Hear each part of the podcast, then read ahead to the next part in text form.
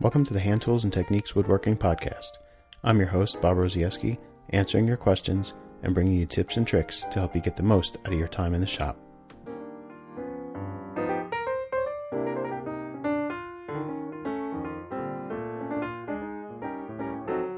Are you looking for more information on using water based finishes? Do you want to know if there's really a difference between single iron and double iron wooden planes? Are you looking to set up your first or maybe your 10th workshop space? I'll discuss these topics and more today on Hand Tools and Techniques.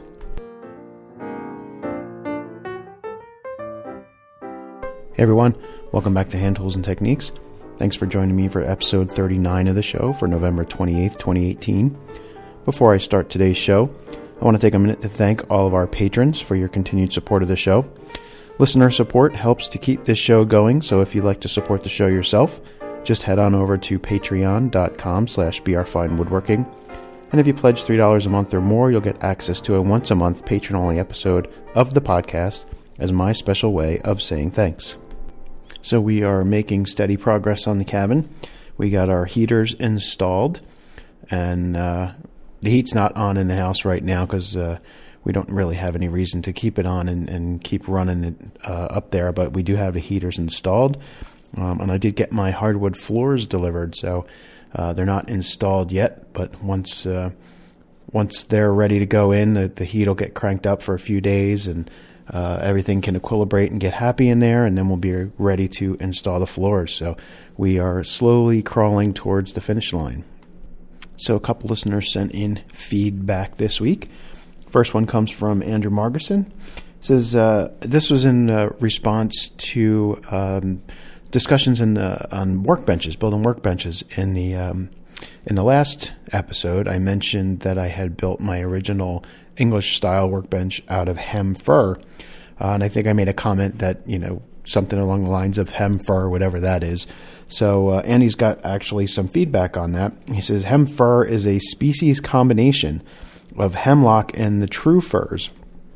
Douglas fir, uh, not actually being a fir, I, that I did know. The Douglas fir is actually part of the larch family. Um, so, and he continues, as I understand it, it means that these species are marketed interchangeably under a common name, hem fir. You may be getting Western hemlock, California red fir, noble fir, white fir, grand fir, or Pacific silver fir. So thank you for uh, that feedback, Andy, and thanks for clearing that up. So our next feedback comes from Jeremy Turner of Cardinal Custom Woodworking, uh, and his feedback is defending the use of water-based finishes. I think I I mentioned in my last show in uh, in response to Hugo's question uh, on finishing that I, I, really didn't use water based finishes. So Jeremy's writing in to, uh, to talk about water based finishes. So he starts by saying, Thanks for your show. Your podcast is always a highlight of my day, and I really appreciate the time and effort you put into spreading your knowledge to the masses. Well, thank you, Jeremy. I appreciate that. A little background for context I work full time for a general contractor who helped me set up a shop to do custom woodworking an hour from my house. As my desire to work conflicts with my growing family obligations, the only solution was setting up a hand tool space in a spare bedroom. Professionally, I do a lot of cabinetry and built in projects for both the side hustle and the day job. I started with polyurethane, grew into Precat lacquer, and now use water based finishes almost exclusively. Water based is awesome. No solvents, little no smell. It dries well and cures fast.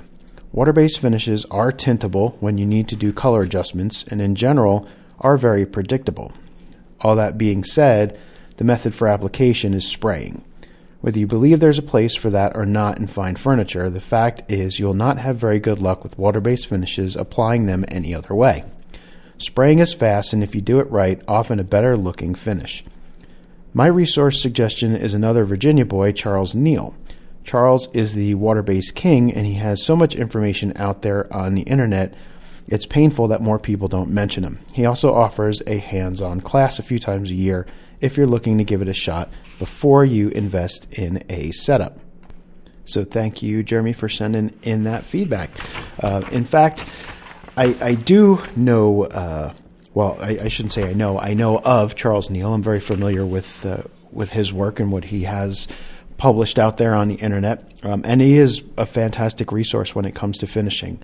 Um, however, that being said, you, you make a point in uh, in your your feedback that I'd like to bring attention to, and that's the whole spraying thing. Um, I know water-based finishes can be applied without spraying, but anyone, most people that you talk to are going to tell you that the best way to apply a water-based finish is to spray it.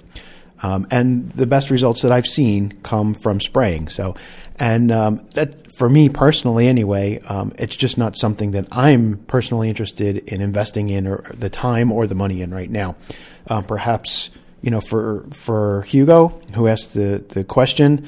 Um, you know, Hugo, if that's something that you're interested in looking into with water-based finishes, definitely check out um, Charles Neil's stuff. He is he is fantastic.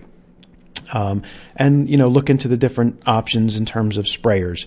Um, for me personally, I really have no interest in spraying. Um, I you know I know I can do it outside. I don't have a space inside that I can dedicate to spraying. Um, I don't want to do it inside my shop. Um, I don't want it, the hassle of spraying. I don't want the hassle of cleaning the gun. Um, and I, it's just not something that I'm really interested in. I, for me personally, I'm happy with the finishes uh, that I currently use, which would be uh, the occasional, you know, uh, occasional lacquer, which I just use a rattle can for when I use lacquer.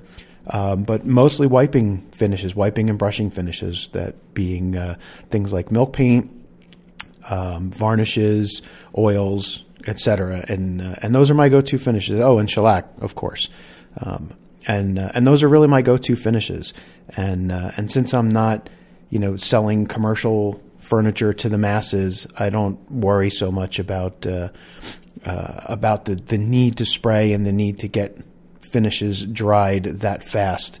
Um, you know, maybe if I was in that business, I would think differently. But um, you know, the the people that I make stuff for are willing to wait for the type of finish that I typically apply. Um, so, I, at, up to this point, it hasn't even been an interest of mine uh, to looking into it. But I do appreciate the feedback because uh, I, I, did ask for it. Um, and uh, and since I didn't have a whole lot of information to offer to Hugo on water based finishes, thank you for sending that in. So Hugo, um, there's uh, certainly something that you can look into is uh, Charles Neil's website and uh, his information on uh, water based finishes. So let's move on to our listener questions. Uh, the, the, first question comes from David Socks. He says, In your YouTube video on making the base for your English workbench, when boring the waste from the leg mortises, you turn the handle 22 times to get to the correct depth. Well, what was the correct depth?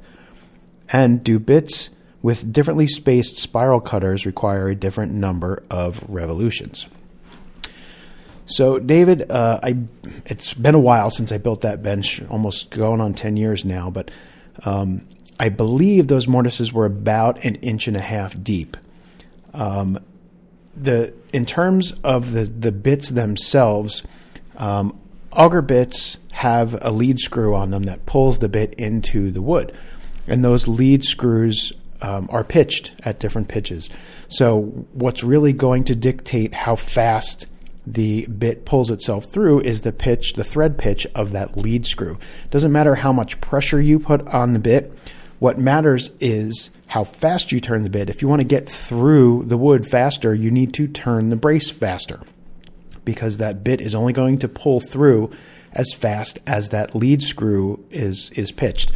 So, for example, uh, if the thread if the um, the thread pitch on a lead screw of an auger bit is a, a 16 threads per inch, that means you're going to have to turn that uh, that bit 16 times in order to sink that bit one inch.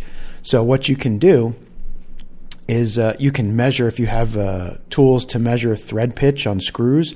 Uh, you can just measure the thread pitch on your screws and see you know what the pitch is, and that'll tell you how many revolutions you need to turn that bit in order to get to the desired depth. Um, or you can do what I do, um, and that's to make a, a test hole um, with the bit, and I, all I do is I count down you know, and then I pull the bit out and I measure the depth of the hole. And when I get down to an inch, I know how many turns that I made. Um, so I know how many turns I have to make with that bit to get down to an inch Um, and then I don't have to worry so much about depth gauges and depth stops and things like that. So uh, just measure the uh, threads per inch on your lead screw, and that'll tell you uh, how fast that bit will pull itself through. This next question came from George Ikonomu. He says, I'm currently making a wooden jack plane, but I've not decided on whether it will be a single iron or a double iron plane. Can you give me some advice? So, um, the first thing I'll tell you is that in terms of the performance of the plane and the finish surface left on the wood, it doesn't make one bit of difference. Um, most woods are going to react similarly to both types of planes. It's really not going to matter one way or the other. Um, you can argue the whole tear out thing between uh, single iron and double iron planes. Double iron planes use a cap iron or chip breaker to handle the problem of tear out and um, and squirrely grain, um, whereas single iron planes use uh, different pitches or you know different different uh, bed angles to ha- uh, to handle that same problem. So really, it's not going to make a difference. You know, if you you have a single iron plane at 50 or 55 degrees bed angle, or a uh, double iron plane at the standard 47 and a half degree bed angle um, with a with the chip breaker. Um, those planes are pretty much going to perform the same on on almost every kind of wood that you're going to ever need to plane. In terms of making the plane, however, the double iron plane is going to be a little bit more difficult to make. Um, and that's because it's going to require a little bit more precision chisel work than a single iron plane.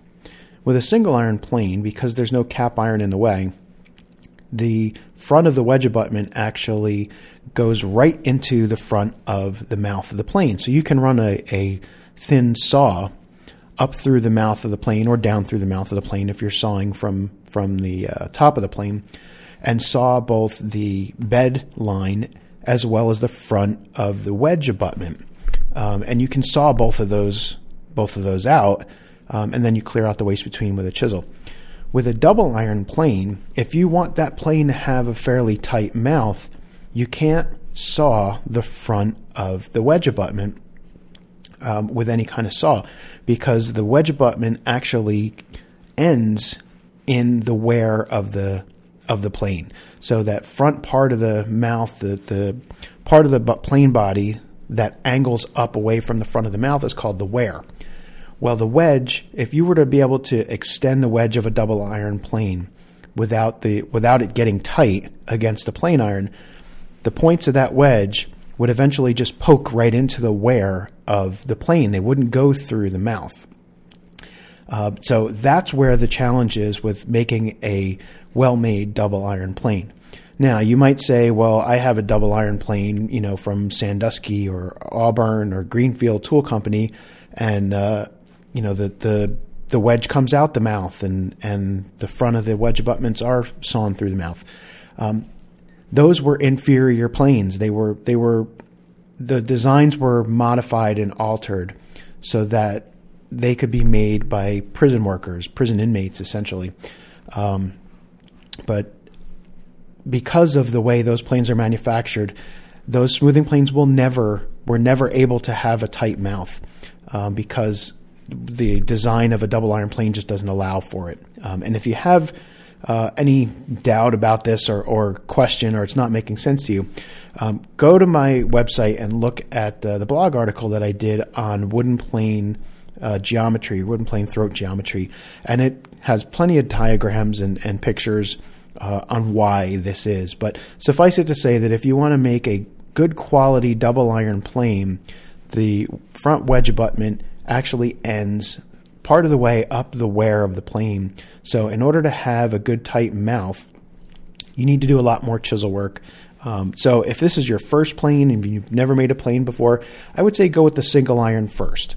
Um, and then try to get your hands on a good quality English made double iron plane and look at the mouth on that plane to understand why you can't saw the front of the um, front of the wedge abutment uh, on a good quality double iron plane uh, and why it's going to require so much more chisel work. And check out my blog post on that as well, and you'll see um, see what what I'm and a little bit more clearly what I'm talking about. But um, yeah, I would say that the, the, single iron plane is going to be easier to make than a double iron plane. But ultimately, ultimately, it comes down to just your personal preference. Do you like the look and feel of a single iron plane more? Then make that. If you like the look and feel of a double iron plane more, then make that. Both planes are going to function just the same. The wood's not going to know the difference in the end. So just make what you know what looks and feels better to you. So our last question comes from Damien King.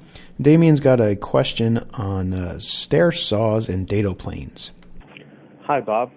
Damien here from Hudson Valley, New York again.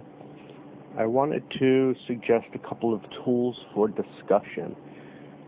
The first would be something called a stair saw, and the second would be a dado plane.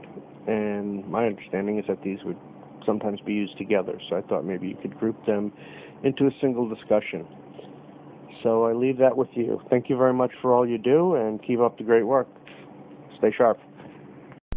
So, stair saw. Um, first, let me let me describe the stair saw for anyone who may not understand exactly what it is. Um, of course, if you, you do a Google search, you'll you'll probably find uh, pictures and, and diagrams quite easily about you know what a stair saw is. But essentially, a stair saw is a saw, it's a hand saw with a blade that rather than so if you can, if you picture the handle the handle and the back are integral. They're they're one piece all made out of wood. And the back of the saw is probably three inches thick or three inches wide or so. And what essentially happens is there's a, a slot cut in that handle, and there are two thumb screws or two two screws with wing nuts that run through the handle and through slots in the saw blade.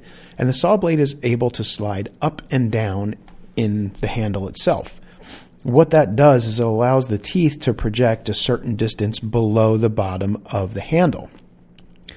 The purpose of that is to limit the depth of cut. So if you wanted to, say, make a dado, um, you could set, let's say you wanted to make that dado a quarter of an inch deep, you could set the teeth of that saw to a quarter inch below the handle of the saw, and then saw the um, outer extremities of the dado using that saw, and it would stop cutting when you hit three uh, hit that quarter of an inch deep, um, and it basically prevents you from going too deep um, as you're sawing. Um, now, I've never personally used a stair saw and a dado plane in conjunction with one another um, because the dado plane kind of scores, the, the dado plane scores the side of the dado on its own, so you really don't need to saw the shoulders first when you're using a dado plane. And I've discussed uh, dado planes in, in uh, previous episodes of the show, but um, just for quick review, the dado plane is a wooden plane of a set width. Um, you know, could be half inch or three quarters of an inch. Let's say it's three quarters of an inch wide blade. It has a two blades in it. The front one is forked, uh, I guess you could say, or it has spurs on the outside of it. Um, and it's filed in such a way that it will score the outside edges of the dado uh, as the plane is is pushed or pulled and then the cutting iron, which is seated back behind the front iron, um, is set at a skew, and it's sharpened like a you know a regular um, angle with a re- regular iron with a bevel, um, and that iron serves to peel out the waste between the two score marks made by the first iron. So um, with the dado plane, there's really no need that I've ever found to saw the shoulders first unless the plane wasn't tuned up properly. Um, but if you don't have a dado plane or can't find a decent one or a one in decent shape, a stair saw is a good um, a good a good alternative um, because you can use a stair saw to saw the shoulders of the dado um, and it will limit the depth of cut so that you don't have to worry too much about you know whether or not you're cutting too deeply. Um, and then you can use a chisel and a router plane to uh, clean up between the two saw cuts. Now you can do exactly the same thing with a regular back saw. You don't need a specialized saw to do this. Um, you know, you, you, just have to gauge your dado depth and then uh, watch your depth as you're sawing so that you don't oversaw your lines. The one benefit that some people may say that the stair saw has some older stair saws I've seen actually have blades that are slightly curved and they're not perfectly straight. Um, and the theory was that these saws, these saw, uh, stair saws, were made, were designed to cut the mortises in um, housed staircase stringers, hence the name stair saw. So, because you can't use a dado plane when you're making staircase stringers with with housed um, treads and risers, you would have to saw those shoulders out um, into some type of stop. So, traditionally, you know, you would bore uh, a hole at the front where the um, where the the nosing, where the front nose of the stair tread would go, and that would be your stop. And then you could use the stair saw to sink the sides of that dado to proper depth. Um, and the the limited amount of saw projection below the handle of the saw would help to make you make sure you didn't saw too deeply um, and therefore weaken the stringer itself. Uh, and then you could remove the waste with a uh, again with a chisel and a router plane to clean everything up, and then your staircase treads and risers would fit into those uh, those dados in the, staircase stringer. Uh, again, all before the age of routers. So um, that is really where I think a, a, stair saw would be most appropriate is to actually make um, housed staircase stringers. Um, but again, it, a lot of uh, furniture makers who like to use hand tools have adopted the use of the stair saw uh, for making dados because it does allow you to make those saw cuts and it gives you a limit to how deep the saw can cut. So uh, that's my thoughts on those two tools. So that's all the questions that I received for this week. As always, if you have feedback, questions, or topic suggestions for the show, record a voice memo on your phone and email it to bob at brfinewoodworking.com. You can also leave a voicemail at 276 601 3123, or you can go to brfinewoodworking.com slash contact and fill out the contact form. So today's main topic is on setting up a new workshop. And you know, I'm not intending this to be a, a, comprehensive discussion on absolutely everything you need to do or think about for every different kind of shop space. But I was recently given an opportunity that I'm considering, so um, I figured I'd let you in on my thought process for a potential new space for my own workshop. So I started, my wife and I started building this cabin that we've been working on in, in 2016. Um, and we're starting to get to the point now where we can actually see the finish line. So I've been thinking about my shop space, and, uh, and for a long time, uh, my plan has been to build a separate standalone shop once the cabin is done.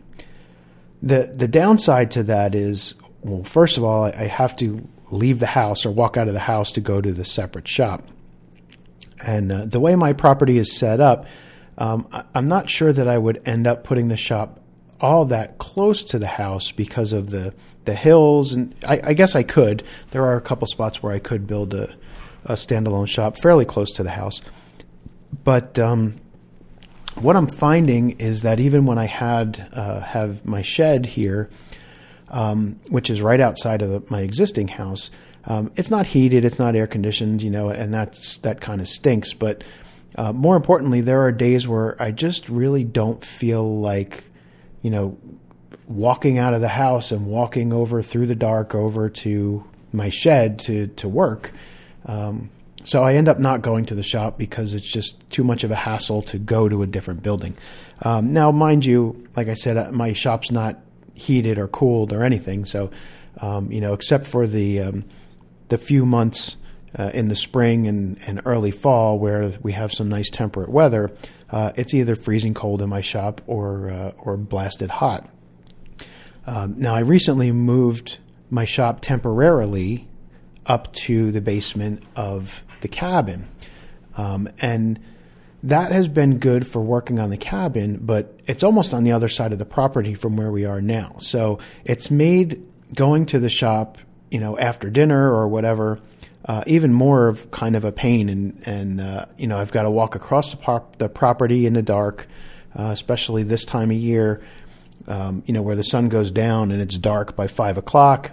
Um, there's no lights. You know, we're, we're up in the mountains, we're in a real rural area. So um, it's just not all that convenient of a space. And now it's kind of cold. It's been in the teens the last few nights, and uh, I just really haven't wanted to to walk up there to do anything. Um, and you know, my wife's noticed this, and um, and she actually suggested that I put the shop in the garage in the new space rather than parking the cars in the garage, uh, which should make my uh, my friend Diami uh, pretty happy because, uh, as he always says, you know, uh, cars, garages are not for cars. So, you know, she's suggesting that I put the shop in the garage against my judgment. I originally did not want to do that. I was planning to park the cars in the garage and build a standalone shop. Um, and not only is she suggesting that I put my shop in the garage, but she's suggesting that I use both bays of the two car garage for my shop uh, which would give me a space that is roughly uh, 24 feet by 28 feet, or about 580 square feet when you take away the um, the closet and the uh, and the stairwell up to the first floor that's in that garage. So it would end up being a bigger space than uh, than I've ever had, um, which is kind of you know something to be a little bit excited about.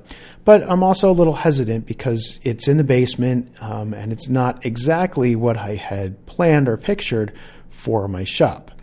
So that brings me to point number one when setting up a new shop is to uh, consider lighting. Now, in my ideal shop, I was going to have lots of windows, lots of natural light, to the point where I would be able to work any you know during the day, anytime the sun was up, essentially without the lights on, without any artificial lighting. And that was really going to be my ideal space. And that was is really what was driving me to building a standalone shop.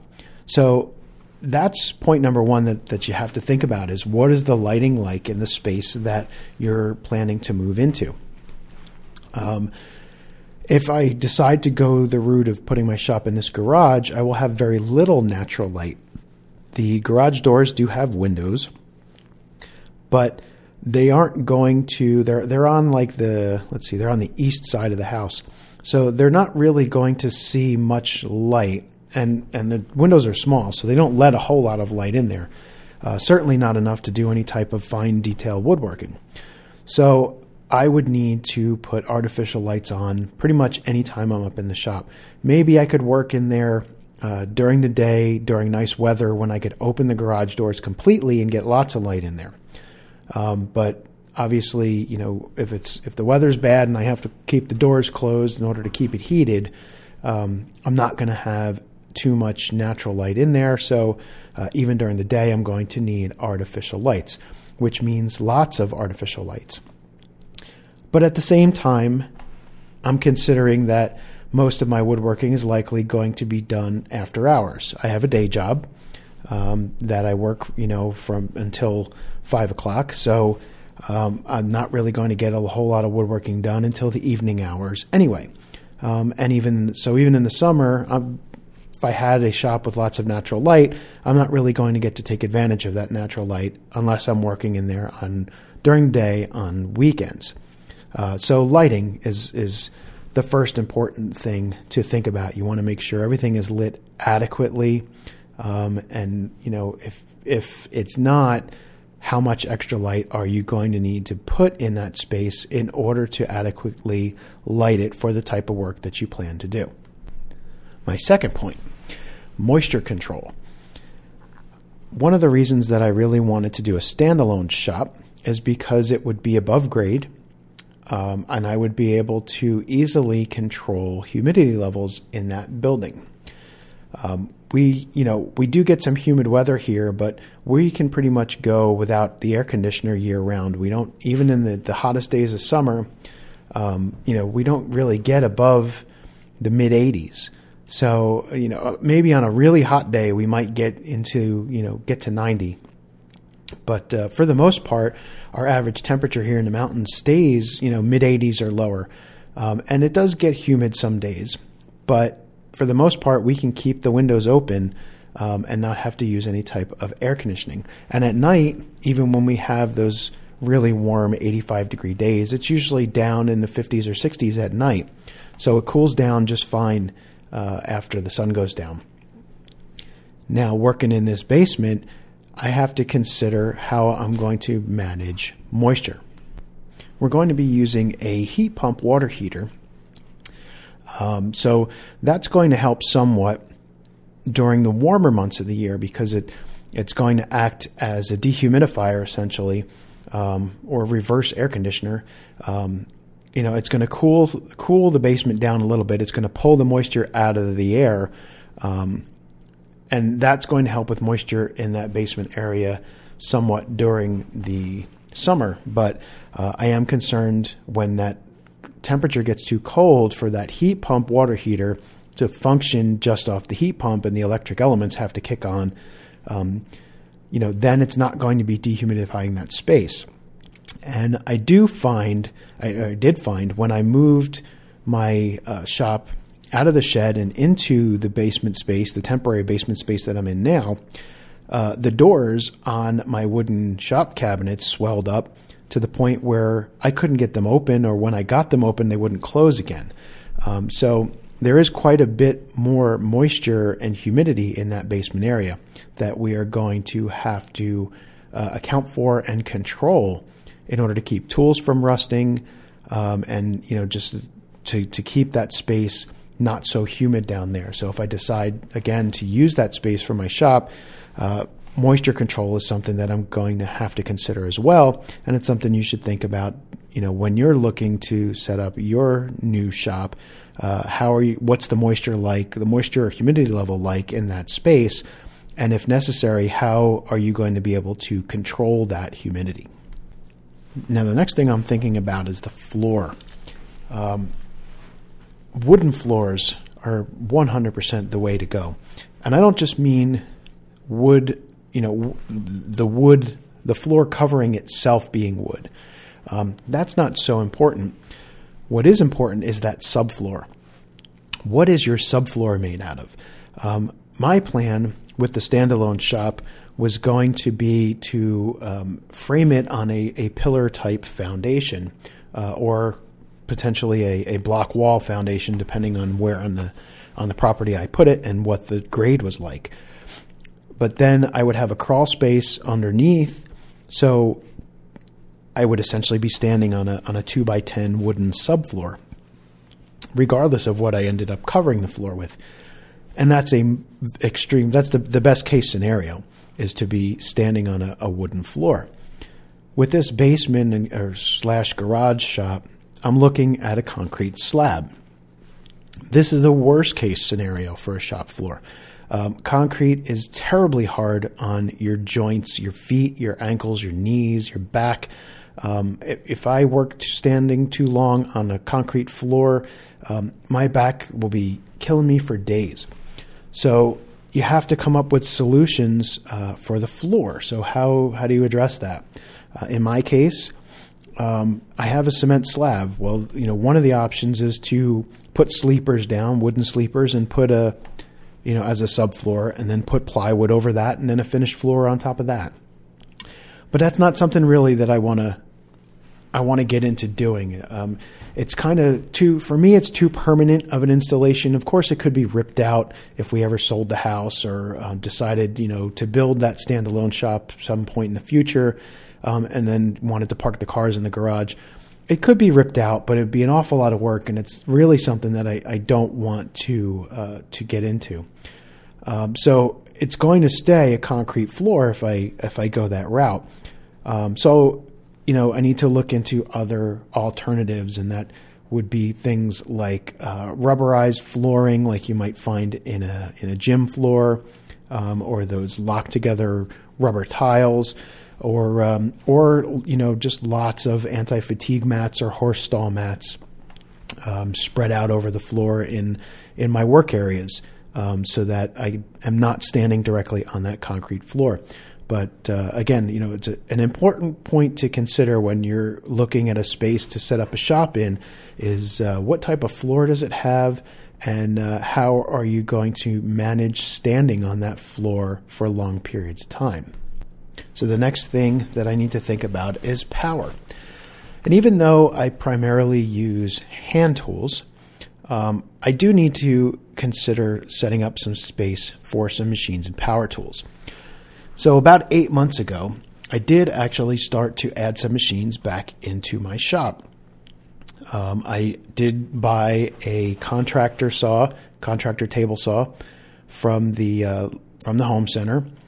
Um, nothing fancy, you know. I'm not planning to uh, to buy a SawStop or, or anything crazy like that. It's just a simple, basic contractor saw from the home center. Um, I also bought a um, a planer, a, a DeWalt um, benchtop planer, um, and a dust collector for those two tools. Um, reason being, I need to make an entire kitchen full of cabinets uh, because the cabinets that my wife and I priced out were going to be way, way out of our budget because we wanted inset doors and drawers. And apparently, uh, even though the boxes are exactly the same, if you want inset doors and drawers in your cabinets, you can pretty much double the price of those cabinets. So, um, we both looked at the, the at each other and looked at the salesman when uh, when we got quoted the price for the cabinets, uh, and pretty much walked out of there. And uh, and she said to me, "You can make those, can't you?" So I uh, I'm going to be making a kitchen full of cabinets, um, but in order to do that, I got the table saw and the planer uh, because I don't enjoy working with plywood by hand. Um, and uh, we just figured it as part of the uh, expense of the kitchen to to get the um, the table saw and the planer.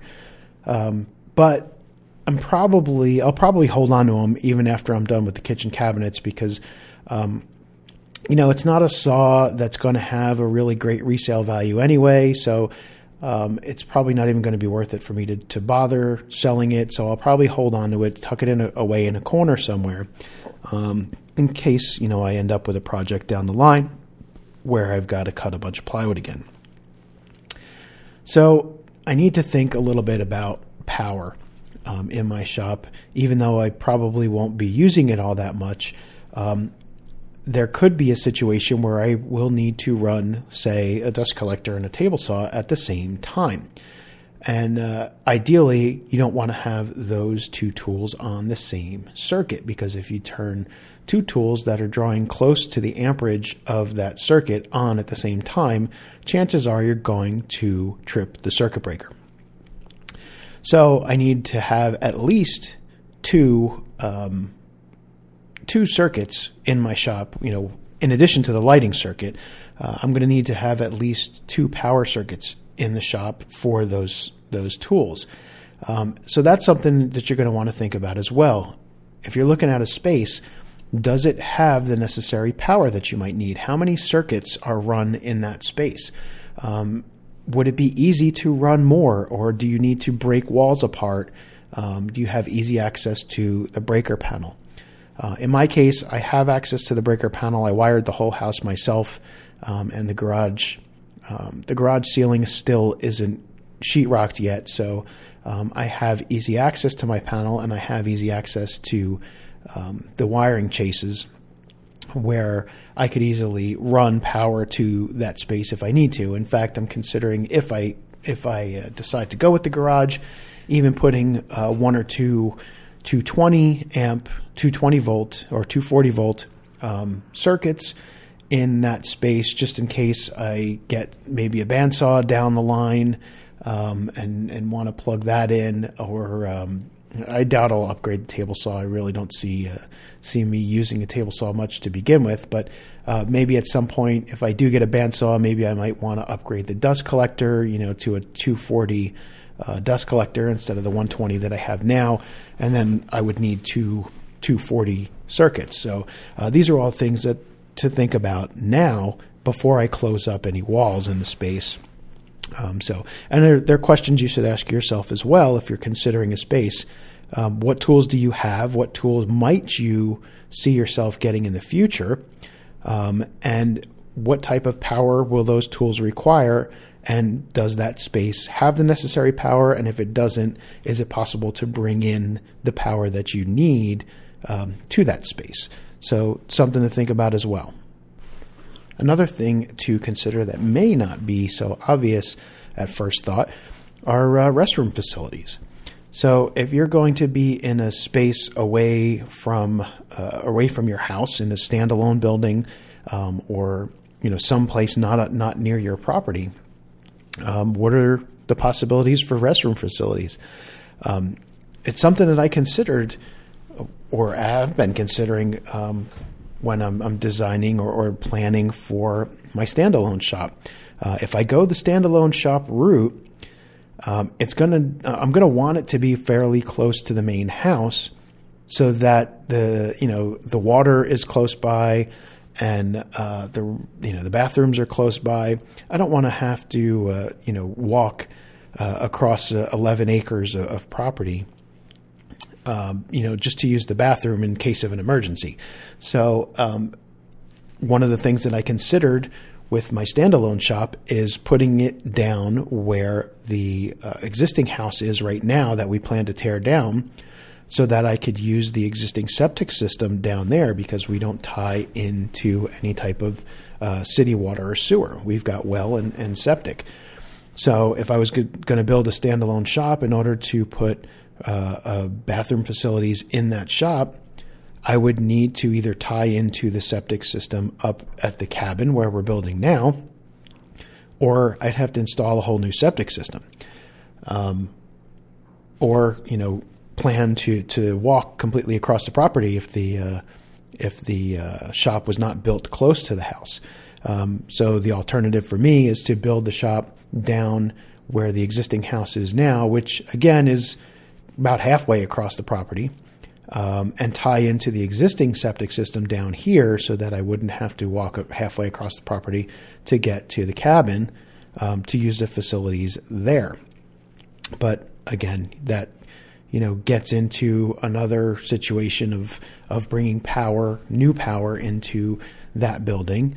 Um, and hooking into the existing septic system. So, something else to think about using the uh, the basement of the cabin, uh, I can just walk up the stairs and I've got all the water and uh, restroom facilities that I need. So something that may not seem obvious at first, but uh, certainly something that should be considered. Finally, something else to think about is anyone else who might want to visit that space or use that space. So, one of the things that I noticed when we moved here and I moved my shop out into the shed outside of the house, um, one of the things I noticed different was that I didn't get as many visitors to my shop as I did when we were in New Jersey. And you can think that, you know, that maybe that's a good thing for you, maybe that's a bad thing for you. But um, when I had my shop attached to the house in New Jersey, my wife or my kids would drop in just about any time. When I moved my shop into the separate building outside of our existing house here in Virginia, um, it seemed like my wife and my kids wouldn't visit me so often in the shop. Um, which you know to me is a downside. You know, I, I really enjoy having my kids come into the shop and and working with me, or just coming in to hang out or see what's going on. Um, you know, it's nice. It was nice when my wife could come into the shop and um, you know she would just hang out for a little bit you know, and that's part of that was a part of having my shop inside the house that I really enjoyed and I really missed when we came here. Um, and it's one of the things that I would gain back were I to put the shop in the garage uh, in the cabin. Uh, because it's just a trip down the stairs for, for my wife or my kids to come down into the shop uh, to spend some time down there. So um, you know, that's something to think about as well, whether you prefer to have people visiting your shop or not visiting your shop. Um, and and that's something you know to consider as well where you're going to locate that shop because uh, you know maybe you don't want people coming to to visit. Maybe that's your uh, your getaway space. So um, for me um, it would actually be beneficial for me. I, I, think I would enjoy having it closer to the house or or inside located inside the house again where my kids could come down um, or my wife could come down and, and spend some time down there with me uh, whenever they wanted. And, and, while they can do, they can certainly do so now. Uh, I find that they tend to do so much less frequently than they did when the shop was inside the house. Now that my shop is separated from the house where everybody else is. So those are just some of my some of the things I'm thinking through uh, as I'm pondering whether or not to uh, use the the garage, the two car garage space in our new cabin for my future shop, or to go with my original plan uh, and build a standalone shop. And I, I still haven't made the final decision yet. Um, we'll. Uh, I just have to think about things a little bit more first and uh, and come to a decision. But uh, I do hope that some of the things that I've brought up here might help you to uh, um, consider some things if you're if you're thinking about a new space or if you're designing a, a shop space for yourself or looking for a shop space for yourself. Uh, maybe some of these things might help you along with your uh, decision making process as well. So that's going to do it for this week's show. As always, I want to thank you all for joining me and for allowing me to do this because without your support, none of this would be possible. As a reminder, please send in your feedback, questions, and topic suggestions because this show depends upon your input and participation for its content. Just record a voice memo on your phone and email it to bob at brfinewoodworking.com. You can also leave a voicemail at 276 601 3123, or you can use the contact form on the website at brfinewoodworking.com slash contact. If you're looking for the show notes for today's episode, you can find them on my website at brfinewoodworking.com slash htt039. In the show notes, you can find any links that I referred to in today's show, and you can also find links to follow me on all my social media accounts. Finally, if you'd like to support the show, you can become a supporter on Patreon, or you can make a one-time donation through PayPal. And you'll find links to do so in the show notes and at brfinewoodworking.com slash support. So thanks again for listening, everyone, and until next time, stay sharp.